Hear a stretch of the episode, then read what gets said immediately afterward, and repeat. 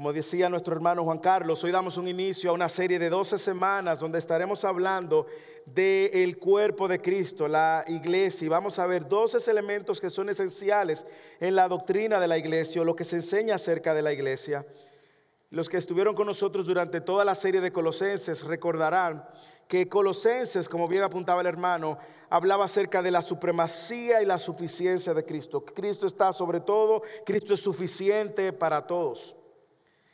Esta serie justamente busca prepararnos para nosotros continuar haciendo lo que Dios nos ha llamado a hacer como iglesia y ayudarnos a entender el propósito de la iglesia. De hecho, déjeme decirle lo que los pastores nos pusimos de acuerdo como el propósito de esta serie. ¿Cuál sería el propósito? Queremos que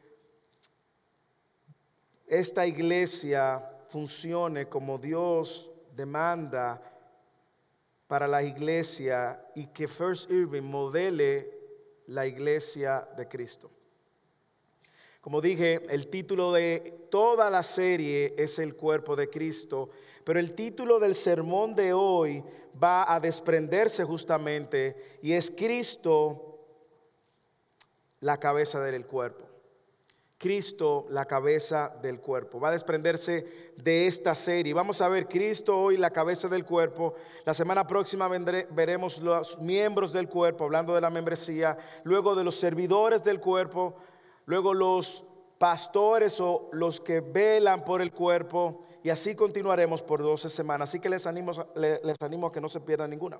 Así que el texto de hoy tenemos ese, se encuentra en Efesios capítulo 1, versículo 22. Yo quiero que usted abra su Biblia porque vamos a estar hacia adelante, hacia atrás con Efesios y veamos estos dos versículos que ya leímos como preparatoria para el sermón. Versículo 22 del capítulo 1 dice, y todo lo sometió bajo sus pies. Y a él, refiriéndose a Cristo, lo dio por cabeza sobre todas las cosas a la iglesia.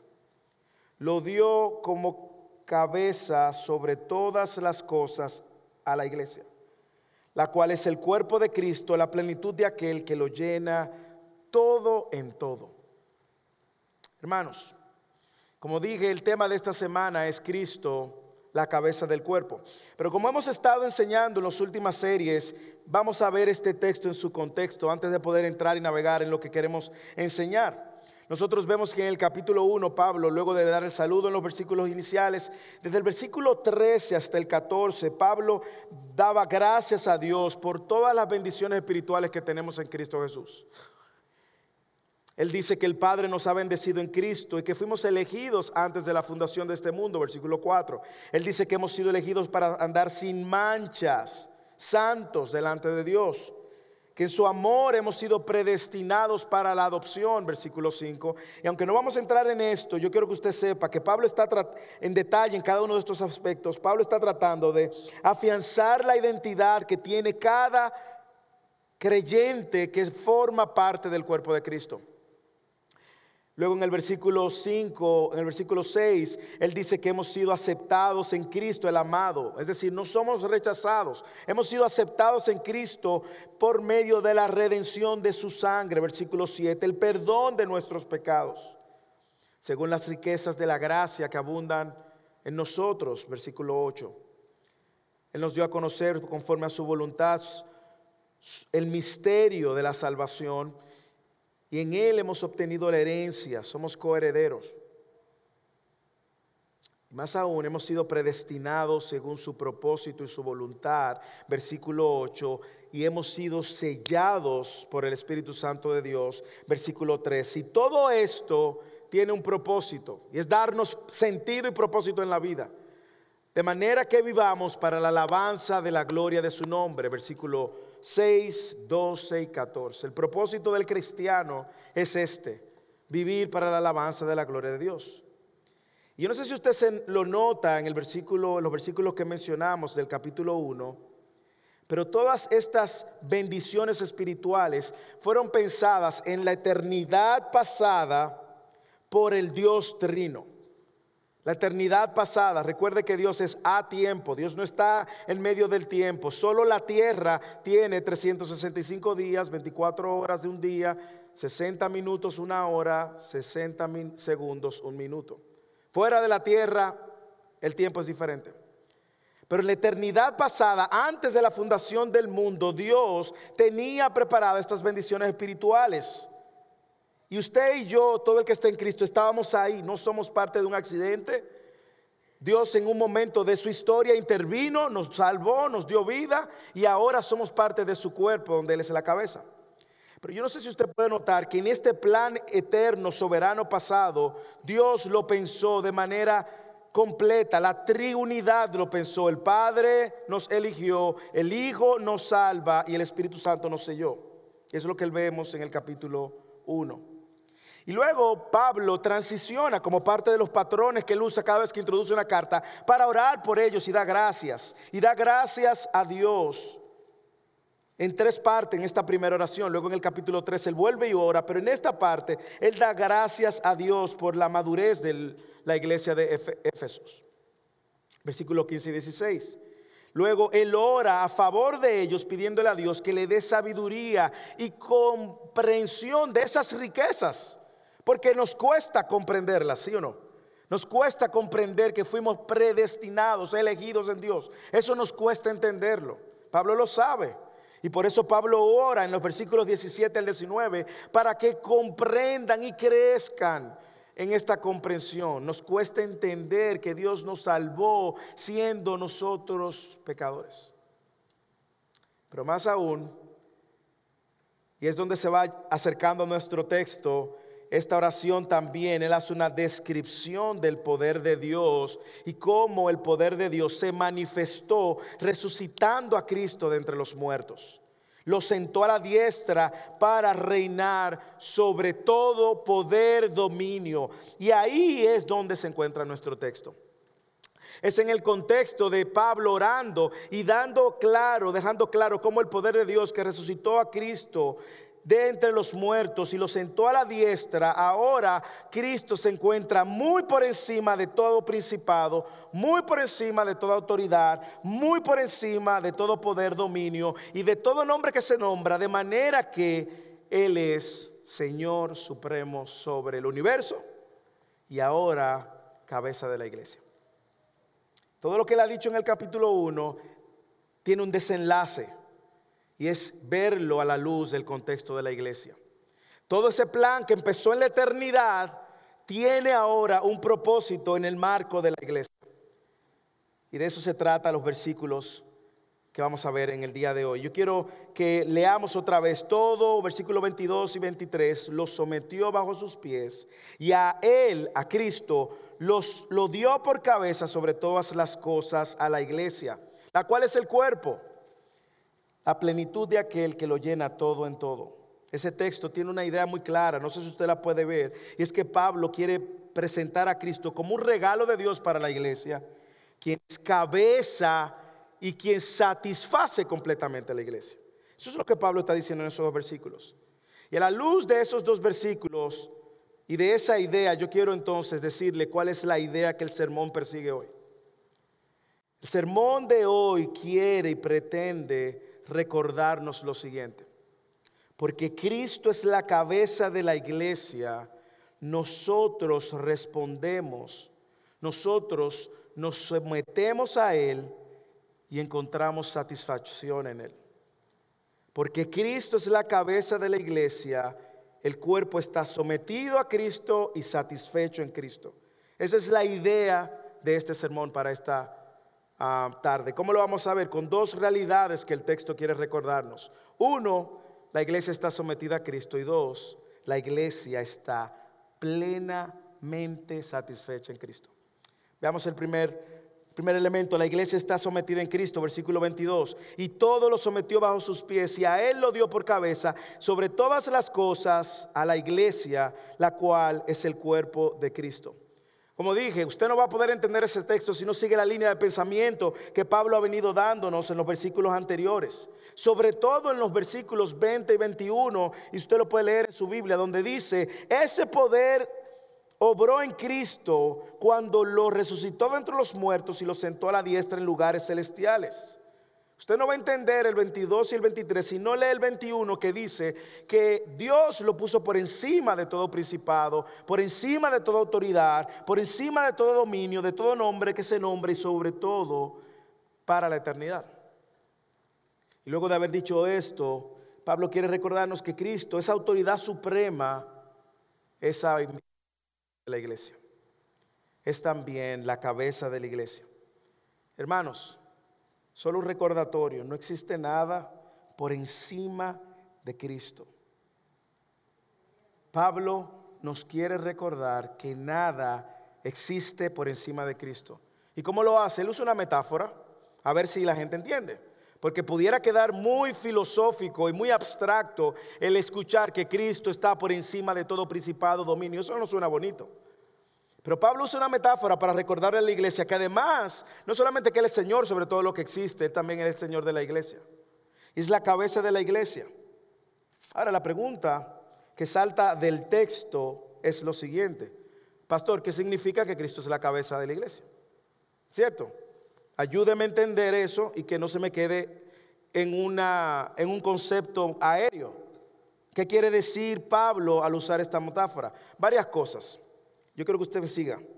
Primero, es claro que si él está diciendo que Cristo es la cabeza, ahora yo quiero que usted tenga esta imagen, todo lo demás está debajo, ¿sí o no? Eso es claro. Lo primero que él dice, todo lo sometió bajo sus pies. Está usando la metáfora del cuerpo, cabeza y pies. Y él dice que es la cabeza y que todo lo demás está debajo de sus pies. Pablo lo que quiere decirnos es no hay nada por encima, ni en el universo, ni en la iglesia. Pablo sabe que sin cabeza, y quiere que la iglesia sepa, sin cabeza no hay dirección, no hay vida. De hecho, vamos a verlo esto en el cuerpo. Usted ha escuchado gente que le han hecho trasplante de corazón. ¿Sí o no? Le ponen un corazón artificial. Trasplante de riñón. ¿Sí o no, doctora? Trasplante de pulmón. Pero usted no ha escuchado a nadie que le han hecho un trasplante de cabeza. ¿Eh? Sería interesante, ¿verdad? Ay, si yo tuviera la cabeza de aquel predicador o de aquel... De hecho, yo no sé si usted lo sabe, pero la cabeza de Albert Einstein está congelada, el cerebro esperando que en algún momento se hagan trasplante de cerebro. Pablo está poniendo a Cristo, usando esta metáfora, dándole a Cristo la mayor importancia.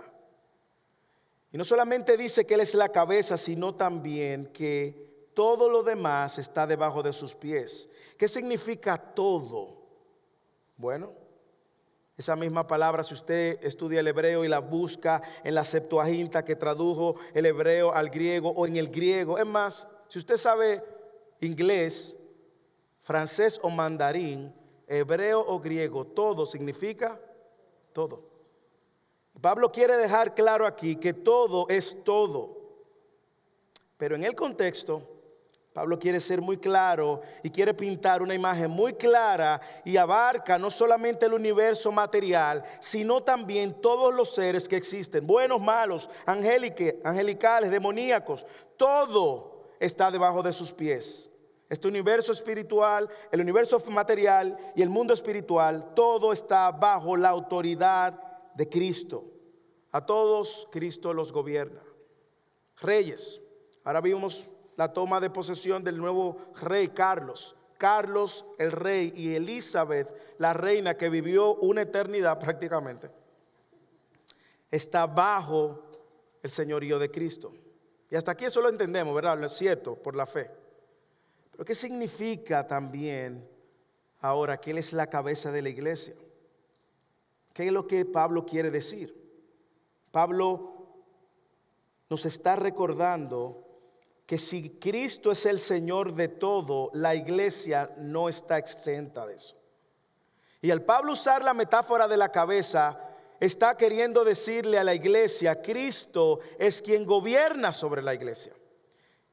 No se me, no se me desespere que esto va a aterrizar. De hecho, él usa la iglesia como cuerpo, pegado a la cabeza, por lo tanto el cuerpo no anda sin cabeza, el cuerpo está unido a Cristo. Y eso es algo que Pablo nos dijo en una carta muy similar, para la escrita en el mismo tiempo, Colosenses. Él dice en Colosenses 1.18 que Cristo también es la cabeza del cuerpo, que es la iglesia, usando las mismas palabras. Cabeza, pies, arriba, abajo, son obviamente una manera de Pablo ilustrar lo que dice. Pero ¿qué más significa?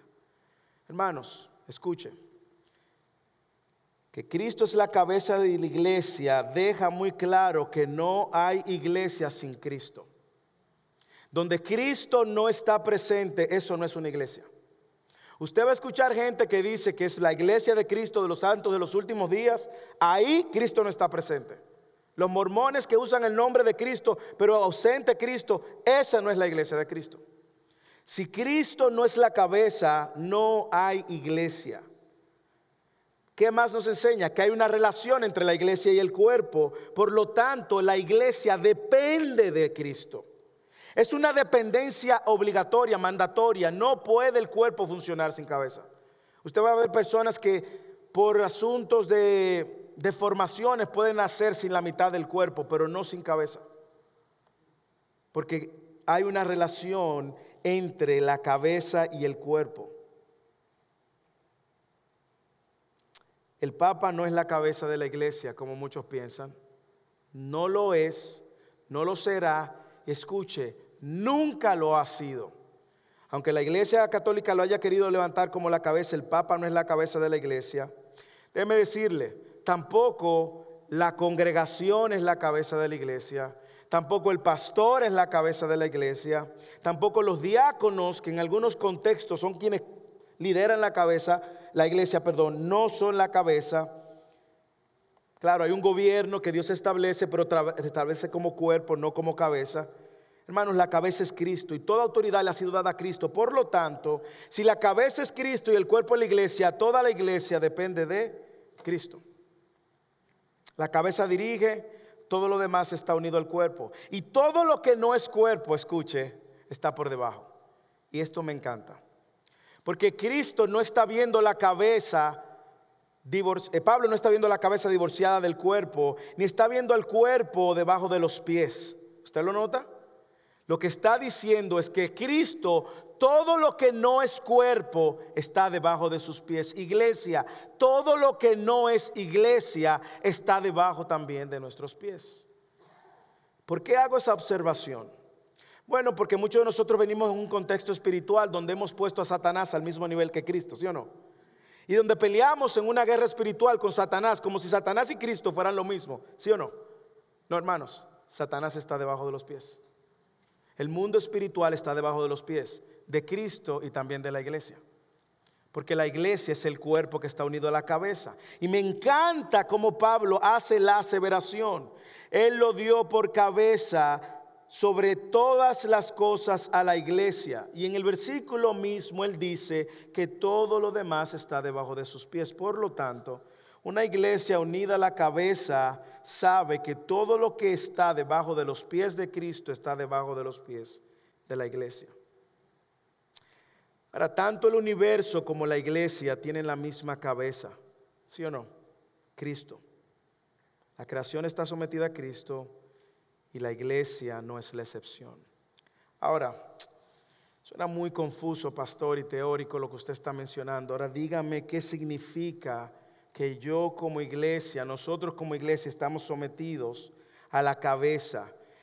¿Cómo me sirve esto a mí? ¿Cómo eso me es importante? Bueno, lo voy a mostrar a nivel muy personal, a nivel individual no solamente usted, sino usted como individuo y a nivel corporativo. Si Cristo es el Señor del universo y cada uno de sus hijos están debajo de su señorío, hablo de sus hijos en Cristo, por lo tanto, como hijo de Cristo, hijo de la cabeza, yo no hago lo que quiero. Yo tengo un Señor que ha dejado claro su voluntad para que yo conozca su voluntad y siga la voluntad. Por lo tanto, es importante que recordemos que Cristo es la cabeza de la iglesia, porque usted, bajo el señorío de Cristo, no hace lo que usted quiere cuando usted es hijo de Cristo. Usted ahora tiene un nuevo Señor. Antes usted era esclavo del pecado, ahora usted es un siervo, esclavo de Cristo. Ahora usted no hace lo que usted quiere, sino lo que Cristo dice. Ahora usted se rinde a la voluntad de Cristo y usted debe de procurar que toda su vida refleje una actitud donde usted está persiguiendo intencionalmente hacer la voluntad de su Señor. Usted no puede vivir la fe cristiana como quien no tiene Señor. No, usted tiene un Señor.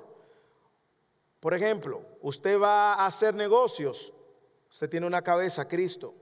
Usted se va a, casar, va a escoger con quién casarse. Usted tiene una cabeza, consulte. Usted tiene que, eh, eh, no sé, criar a su hijo, lidiar con un problema, alguna crisis en el matrimonio, Cristo. Usted, el que está en Cristo, está dirigido por el señorío de Cristo. Por lo tanto, importa saber que Cristo es la cabeza, pero más aún, usted debe de recordar que su vida está sometida a Él. En la práctica, pastor, ¿cómo yo lo veo? Bueno, piense cuando usted tiene la atención de hacer lo que Dios dice que debe de hacer y lo que usted quiere hacer. Dígame si no es más fácil hacer lo que usted quiere que hacer lo que Dios quiere. En ese momento, si usted es un hijo de Dios, entonces usted se tiene que recordar que usted no hace lo que usted quiere, sino lo que Dios quiere. Pero por eso es importante conocer lo que Dios quiere para que usted no lo manipulen haciendo lo que alguien quiere en nombre de Dios. Más aún, como cristianos, el saber que Cristo es la cabeza y la iglesia está sometida a Cristo, nos recuerda que no somos entes individuales en mi relación con Dios. Usted no es un ente individual. Usted, usted puede ser una persona individual, claro, porque usted no es siamés con alguien, usted no, no va al baño con el hermano de la iglesia en Cristo, usted es un ente individual, pero usted no es un ente independiente en el cuerpo de Cristo. Nosotros somos parte de un cuerpo donde lloramos con los que lloran. Hoy orábamos por el hermano Dell, que recibió un diagnóstico un poco triste y lo animábamos por medio de la oración. Nosotros no somos un ente independiente, nosotros cargamos las cargas de los demás hermanos. Nosotros no somos un ente independiente, nosotros buscamos servir al hermano y dar a conocer nuestras necesidades para ser servidos por el hermano. Cuando alguien peca contra nosotros, ¿qué hacemos? Lo perdonamos como Cristo nos perdonó. Cuando alguien cae, lo restauramos como nosotros hemos sido restaurados. No somos independientes. Y eso sí importa, por eso es importante que yo sepa que Cristo es la cabeza. La iglesia es el cuerpo y el cuerpo está conformado por sus hijos. No somos independientes. Y le voy a decir por qué esto es retador en esta generación. ¿Usted sabe por qué? Porque esta generación es una generación que promueve una cultura individualista. Y esa cultura individualista está cambiando la manera de nosotros hacer iglesia. La manera de hacer iglesia es contracultura. Porque la cultura dice, tú y tu burbuja. El Evangelio dice Cristo y el cuerpo. Usted no es independiente. Y no es independiente incluso ni cuando usted escoge pecar. Porque si usted como miembro del cuerpo de Cristo, miembro de First Serving, usted escoge pecar, la Biblia nos llama a interceptarte, confrontarte, reprenderte y llamar al arrepentimiento. O sea que ni aún en eso tú eres independiente. Entonces por eso es bueno que sepamos porque es importante saber que la iglesia está sometida a la cabeza y que Cristo es la cabeza. Todo el que está en Cristo, si usted está en Cristo, si usted no está en Cristo es otra historia, podemos hablar después. Pero si usted está en Cristo, todo el que está en Cristo está unido al cuerpo de Cristo. Y todo el que está unido al cuerpo de Cristo tiene una sola cabeza. Se llama Cristo. Pero hay una tercera eh, aplicación ante esta verdad y es corporativamente. Como iglesia, la iglesia no es una institución independiente de Cristo. Hace lo que le parece o lo que está de moda. La cabeza dirige todo el cuerpo. Cristo es quien pone la regla en la iglesia. ¿Cómo así, pastor? Bueno, Cristo es quien decide, la Biblia decide cuáles son los oficios de la iglesia. La Biblia, decide, la Biblia decide quién va a ser pastor y quién no es pastor. La Biblia enseña también quién va a ser diácono y cuáles son las cualificaciones para ser diácono y para ser pastor. La, iglesia, la, Biblia también enseña cuáles son las ordenanzas. Hoy vamos a celebrar una que tiene que ver con una de ellas, que es tomar la comunión del Señor. pero también nosotros participamos con otra. En alguna semana vamos a tener un bautizo también. Entonces, la, la, verdad es que nosotros estamos sometidos a la cabeza y es la cabeza quien dice cómo el cuerpo funciona. El cuerpo no le dice a la cabeza cómo quiere funcionar. ¿Usted se imagina eso? Imagínese usted el corazón diciéndole a la cabeza, espérate, espérate, espérate. Es que ahora yo quiero latir a tal velocidad. Hoy yo estoy cansado, necesito ir más despacio. Bueno, usted sabe lo que pasa cuando su corazón va más rápido, más lento. ¿eh? Usted no hace lo que quiere, sino lo que el cerebro le ordena al cuerpo que haga. La iglesia es la columna y estandarte de la verdad. Por lo tanto, la iglesia sigue los lineamientos de la verdad.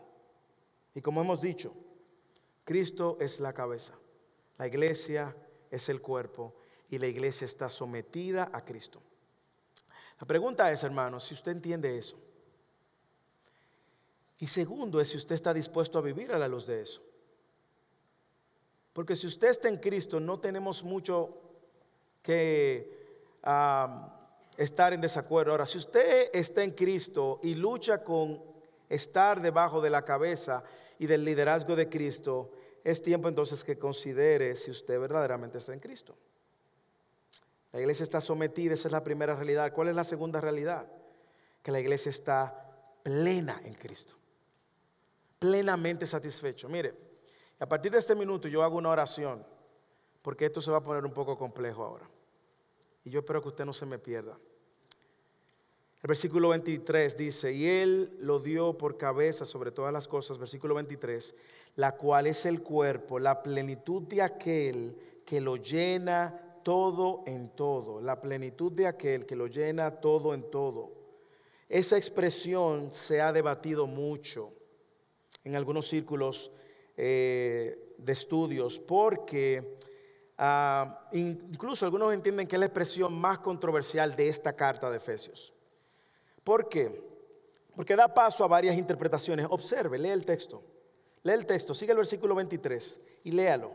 Dice, la cual es el cuerpo, refiriéndose a la iglesia, la plenitud de aquel, la plenitud de aquel que lo llena todo en todo. Puede darnos una interpretación, y algunos interpretan, es que en algún sentido misterioso, la iglesia es aquello con lo cual Cristo se complementa. Da esa impresión si usted lee detenidamente. Hay una tensión aquí. Lo cual Cristo no está completo, pero se completa con la iglesia. Daría ese, ese, entendimiento. Es decir, es como si Pablo estuviera mirando la iglesia como el cuerpo y Cristo siendo pleno completo, la palabra ahí es pleroma, la misma de Colosenses que vimos en, la serie anterior, pleno en él.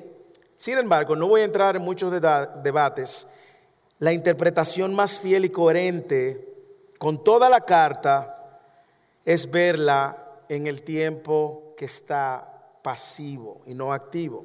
Un poco de gramática. Cuando es activo, quien ejecuta la acción es ese esa, la, acción es el objeto que ejecuta la acción. Cuando es pasivo, el objeto recibe la acción. Eso es lo más complejo que le iba a decir hoy. Si usted entendió eso. Entonces la palabra aquí, fuera de usarlo como en activo, como que la plenitud, la iglesia es quien llena a Cristo, la interpretación más coherente es que la iglesia es llenada por Cristo. Y es la interpretación más coherente con todas las escrituras. Si es así, entonces la iglesia es plena por medio de Cristo. Y Cristo entonces llena todas las cosas también. O sea que, déjeme darle tres razones, porque yo le he enseñado a ustedes que usted no tiene que creerme si no se lo demuestro por la escritura, ¿sí o no? Así que no se tiene que, no se tiene que decir, el pastor lo dijo, usted lo cree. Déjeme demostrárselo por la escritura. Porque si no, entonces yo no quiero que usted se crea lo que yo le diga si usted no lo ve por las escrituras. Déjeme darle tres razones por la cual esa es la mejor interpretación. ¿Por qué la mejor interpretación es que la iglesia está llena, plena, completa en Cristo? Es la más coherente de la interpretación. Primero, toda la escritura lo confirma. La escritura lo confirma. Y la Biblia, el principio más seguro es que la escritura interpreta la escritura. Ninguna otra parte de las escrituras dice que Cristo está incompleto, porque esto tiene una gran implicación. Si la iglesia es que completa a Cristo, significa que antes de que la iglesia existiera, Cristo estaba incompleto. Tiene muchas ramificaciones. Ninguna parte dice que la iglesia es que complementa a Cristo. Ninguna parte de las escrituras. Sin embargo, sí vamos a encontrar que Cristo es quien llena, mora, satisface la necesidad de la iglesia. Y a usar dos versículos.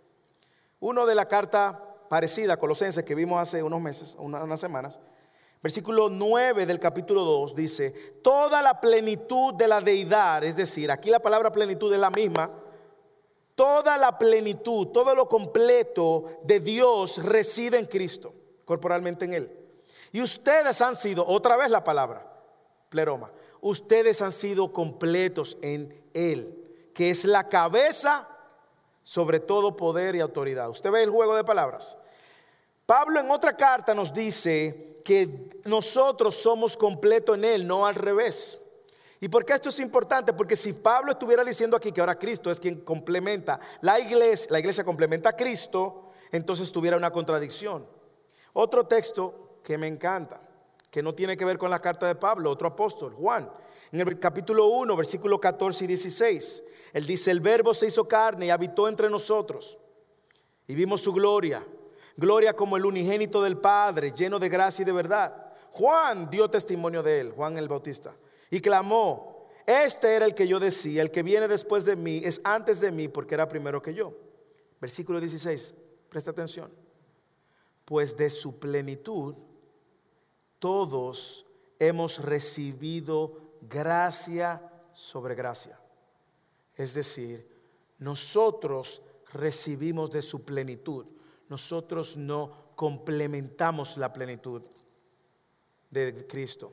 Y esto es importante para que nosotros no pensemos ni lleguemos a pensar, como hemos escuchado por ahí, que Dios se moría sin nosotros, que nosotros vinimos a hacer, a llenar un espacio en el corazón de Dios, o que nosotros, ahora Dios está completo porque nos tiene a nosotros, hermano. Dios existía en una satisfacción eterna, plena, infinita que usted y yo no vamos a entender, antes de que el hombre existiera.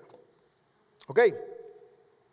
Sí, pero no solo la escritura lo confirma, el texto también lo afirma. Solo hay que leer unos versículos anteriores. Mira el versículo 20. Ese poder quebró en Cristo cuando lo resucitó de entre los muertos y lo sentó a la diestra en lugares celestiales, muy por encima de todo principado, autoridad, poder y dominio, y de nombre que se nombre, no solo en este siglo, sino también en el venidero. ¿Qué está diciendo el contexto del texto? Que Jesús es Señor sobre todas las cosas y que la resurrección, luego de la resurrección, Él es presentado soberano y supremo sobre todo, incluyendo la iglesia. Por lo tanto, si Cristo es supremo sobre todas las cosas, la iglesia no complementa a Cristo. La iglesia es complementada por la suficiencia de Cristo. De hecho, en la misma carta de Efesios, en el capítulo 2, versículo 22, dice que la iglesia viene a ser morada de Dios. Es decir, Cristo es quien satisface plenamente. Por lo tanto, no podemos decir de ninguna manera que la iglesia es quien complementa a Cristo. Solamente la Biblia, la Escritura lo confirma, en el contexto lo confirma, sino también, hermanos, que el mismo texto nos los está diciendo. El mismo texto, versículo 23, la cual es el cuerpo, la plenitud de aquel que lo llena todo en todo. Aquel que lo llena todo en todo. Todo incluye la iglesia. En todo, en todo lo que la iglesia necesite. O sea que el mismo texto deja muy claro que Cristo llena, satisface plenamente a la iglesia. Y me encanta ver que dice que en esta triunidad, en el plan soberano de Dios, Dios dio a Cristo, a la iglesia como cabeza.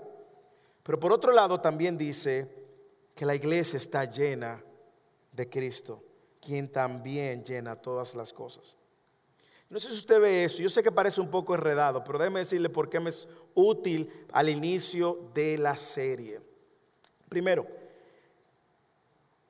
si usted como creyente, porque la iglesia no es un concepto abstracto, la iglesia no es el edificio donde venimos y nos reunimos semanalmente. La iglesia no es este lugar. Si mañana cae la bomba aquí o, no sé, o lo que pasa, bueno, duramos un tiempo sin aire acondicionado y ya estamos sintiendo mejor. pero si tuviéramos que reunirnos debajo de una mata de mango, ahí se reúne la iglesia.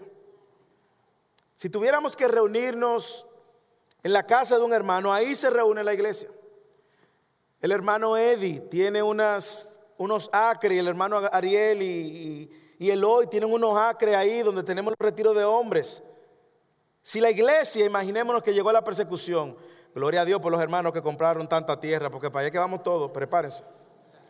Llega la persecución y se están metiendo en todas las iglesias, disparan y matan. Decimos, hermano, la iglesia se va a reunir en los 84 acres que tienen los López, allá eh, a dos horas de aquí, o en los 26 que tiene Ariel Ahí está la iglesia. Que no encuentren a ver si pueden. Por satélite no van a tener que encontrar. La iglesia no es el edificio, hermanos. Por lo tanto, no tenga el concepto abstracto de que la iglesia es el lugar donde yo voy. La iglesia es, es lo que somos, ¿sí o no? Usted es la iglesia, por lo tanto, cuando hablamos de que Cristo satisface plenamente a la iglesia, estamos hablando de que Cristo satisface plenamente al hermano me satisface plenamente a mí. Y por eso es importante. Por eso es importante. Solo Cristo satisface completamente la iglesia. Por eso solo Cristo satisface completamente el corazón de sus hijos, del cual usted es parte. Por eso, hermanos, nos esforzamos diligentemente en cantar canciones que exalten a Cristo. Porque esto se trata de Cristo. Por eso empezamos el servicio leyendo la escritura que hablan de Cristo. Por eso nos esforzamos en predicar el mensaje de una manera cristocéntrica, porque esto se trata de Cristo. Eh, digo algo, no se trata ni de ustedes, hermanos. Se trata de Cristo. Y nos venimos a adorar, nos reunimos a adorar el nombre de quién? De Cristo. Aquí no adoramos el nombre de nadie, pero el nombre de Cristo porque Cristo es el centro de todo lo que hacemos, la razón de todo lo que hacemos y el fin de todo lo que hacemos, hermanos. También es importante ya que Cristo es el único que puede dar plenitud. Ahora, ¿cómo yo veo, recibo esa plenitud? Porque yo, si tú lees bien, Pablo viene diciendo que Dios ha puesto todo bajo la autoridad de Cristo, a quien hizo cabeza de todas las cosas para bendecir la iglesia de Cristo. La iglesia juega un rol importante, pero no es el centro de la historia. Nosotros jugamos un rol importante dentro del plan, pero no somos el ombligo del universo. No lo somos. ¿Cómo yo recibo esa plenitud? Porque de verdad que todavía estoy medio perdido, pastor. Yo espero que el Espíritu Santo esté haciendo su obra. En la misma carta, hermanos, Efesios capítulo 3, Pablo vuelve a orar por la iglesia. Y esta debe de ser una de las oraciones más coherentes que Pablo tiene. Pablo la hace en Filipenses capítulo 1 versículo 9, Colosenses capítulo 1 versículo 9, en, en Efesios ahora lo hace al principio en el capítulo 1 y ahora en el capítulo 3 Pablo nos dice cómo el creyente adquiere esa plenitud. Versículo 16, capítulo 3.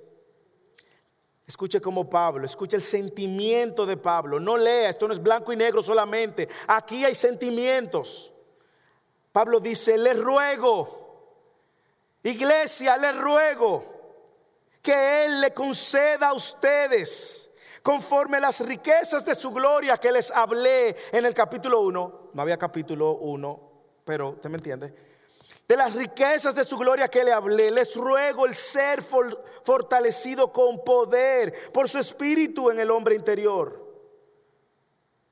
¿Por qué? Porque la manera en que ustedes son fortalecidos, siga leyendo versículo 17, de manera que Cristo habite por la fe en sus corazones, también ruego que arraigados y cimentados en amor, ustedes sean capaces de que, Pablo, ¿De qué, Pablo, tú quieres que yo, miembro de First Irving en español, sea capaz? ¿De qué? Él dice, de comprender con todos los hermanos de la iglesia, léalo, con todos los santos de que ustedes puedan comprender las cuatro dimensiones del amor de Dios. La anchura número uno, la longitud número dos, la altura número tres y la profundidad. Y de conocer el amor de Cristo que sobrepasa todo conocimiento. ¿Para qué, Pablo? Pablo, ¿para qué tú quieres que yo sea capaz de conocer la longitud, la anchura, la altura y la profundidad? ¿Para qué, Pablo, tú quieres que yo sea capaz de conocer la altura, la longitud, la anchura, la profundidad de el amor de Cristo, del Evangelio? ¿Para qué, Pablo? Para que sean llenos hasta la medida de toda la plenitud de Dios. Hmm. Wow. Hermanos, escuche lo que Pablo está diciendo. Pablo está diciendo iglesia y usted ponga su nombre. Cada vez que yo diga iglesia, ponga su nombre. Iglesia, usted, yo, cada vez que vamos y avanzamos y maduramos nuestro entendimiento de estas buenas noticias del amor de Dios, de Cristo, que nos habla del Evangelio de Cristo, cada vez nosotros vamos a encontrar que somos completamente satisfechos en Él. Y porque esto es importante, hermanos. Porque es importante que yo sea lleno hasta la medida de la plenitud de Dios. Hermanos, examine su corazón ahora mismo y mire todas las maneras que usted ha tratado de buscar su identidad fuera de Cristo o de buscar satisfacción fuera de Cristo. Mírela. Ese es el resultado de no comprender la profundidad, la anchura, la longitud del Evangelio. ¿Y cómo se ve eso, hermanos? Bueno, porque cuando usted quiere agradar al otro antes que a Dios. Usted no está siendo completa, usted no está entendiendo la magnitud del Evangelio. Cuando su prioridad, usted tiene temor a los hombres, al que dirán. Cuando usted está buscando más las cosas de arriba que las, las cosas de este mundo que las de arriba. Usted no está entendiendo la magnitud y no comprende el Evangelio. Cuando usted está sumergido en la vanidad de este mundo y tratando de buscar su identidad en las cosas que usted tiene y, ansioso por las que no tiene usted, esta falta de conocimiento de la longitud, de la anchura del Evangelio. Cuando su prioridad es satisfacer sus propios deseos antes que los de su Señor. Usted no entiende. En la medida en que yo conozco, iglesia, que Cristo es la cabeza y conozco todo lo que Él hizo, su obra, y en conozco que en Él ahora es donde está arraigada mi identidad. Por eso así empieza el capítulo 1 para fijar claramente que hemos sido predestinados, elegidos, adoptados. En Él fuimos sellados por el Espíritu Santo. En el capítulo 2, ¿qué hace Pablo? Nos recuerda que estábamos muertos en nuestros delitos y pecados, viviendo conforme la corriente de este mundo, siendo por naturaleza hijo de desobediencia, haciendo lo mismo que los demás, conforme a los deseos de la carne y de la mente. Y dice, y éramos por naturaleza hijo de ira. Y Pablo en el capítulo 2, versículo 4 nos dice, pero Dios que es rico en misericordia, por causa de gran amor con que nos amó, aun cuando estábamos muertos en nuestros delitos y pecados, Cristo nos salvó, hermanos. Lo peor de usted, en el peor momento, conociendo lo peor de usted, ahí Cristo lo salvó. Y Pablo dice, tú entiendes eso. Que cuando tú eras lo peor, Dios te salvó. Entonces a ti no, tu identidad no está determinada por lo que otro piense.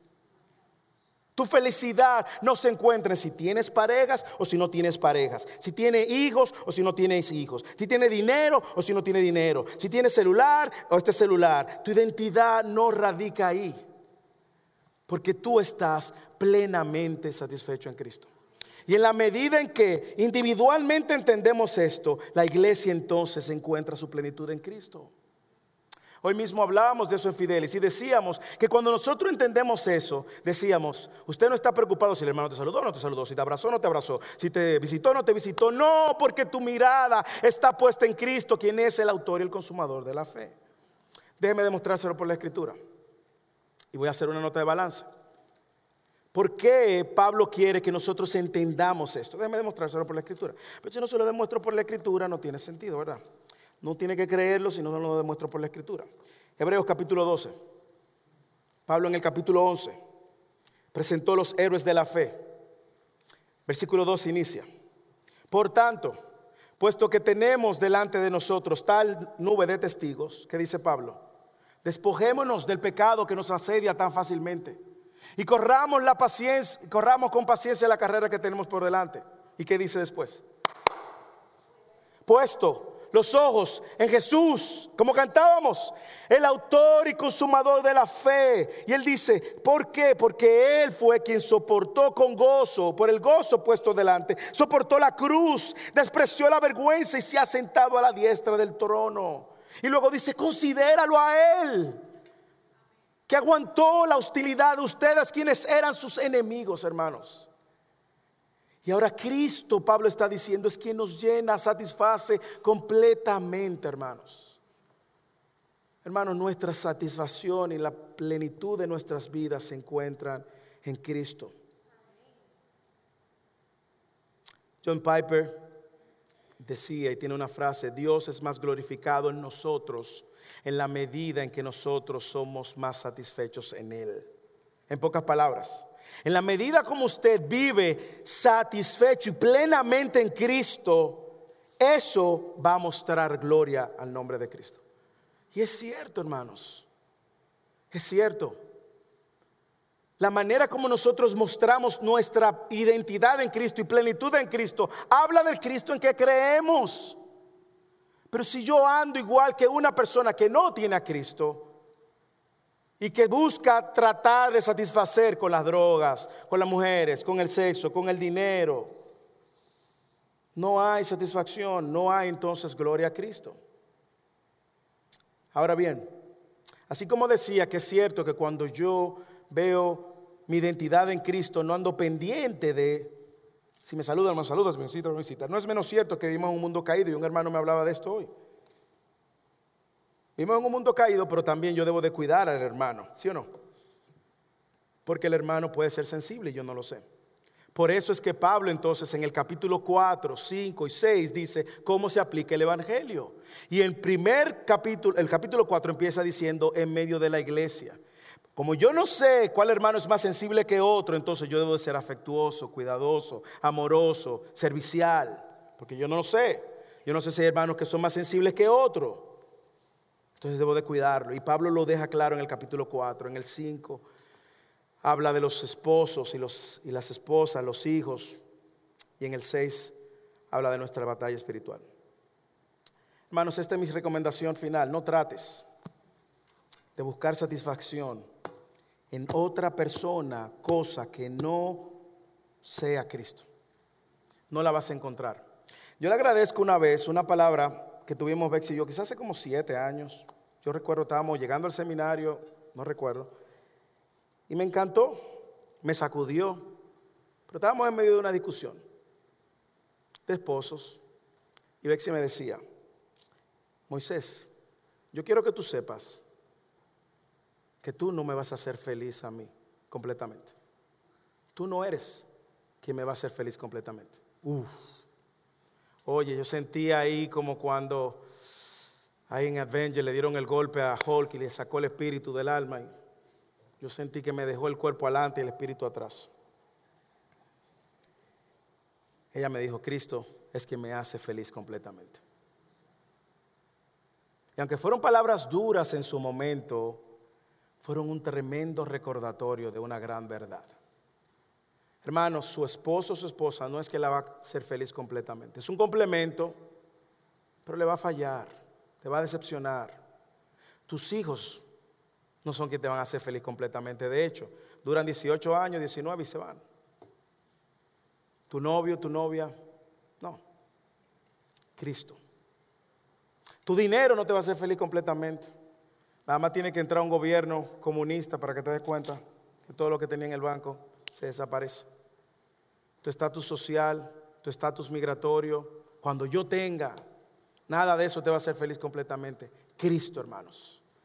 Porque Cristo es la cabeza de la iglesia. Y la iglesia está sometida a Cristo y la iglesia está completamente satisfecha en Cristo. Si tú nos visitas hoy, no conoces a Cristo, yo tengo que recordarte que tu plenitud y tu satisfacción no está en la religión. De hecho, no está en venir regularmente a la iglesia. Tu plenitud y tu satisfacción no están en la religión. La religión no va a llenar tu vida. No. Las vanidades de este mundo no van a llenar tu vida tampoco. Un hombre o una mujer en tu vida no van a llenar tu vida. Son parte glorioso del diseño de Dios. El sexo, las drogas, el dinero, tampoco, hermano, solo Cristo. Si tú nos visitas, escucha lo que dije Cristo y con esto termino. Juan 6:35, Jesús dijo, yo soy el pan de vida. El que viene a mí nunca tendrá hambre. Y el que en mí cree nunca tendrá sed, jamás. Nunca, hermanos. Y si tú nos visitas, a ese Cristo es que te, te presentamos, a ese Cristo. Por lo tanto, oramos que Dios te muestre tu necesidad del pan de vida, del agua de vida, el único de, capaz de saciarte completamente. Oremos.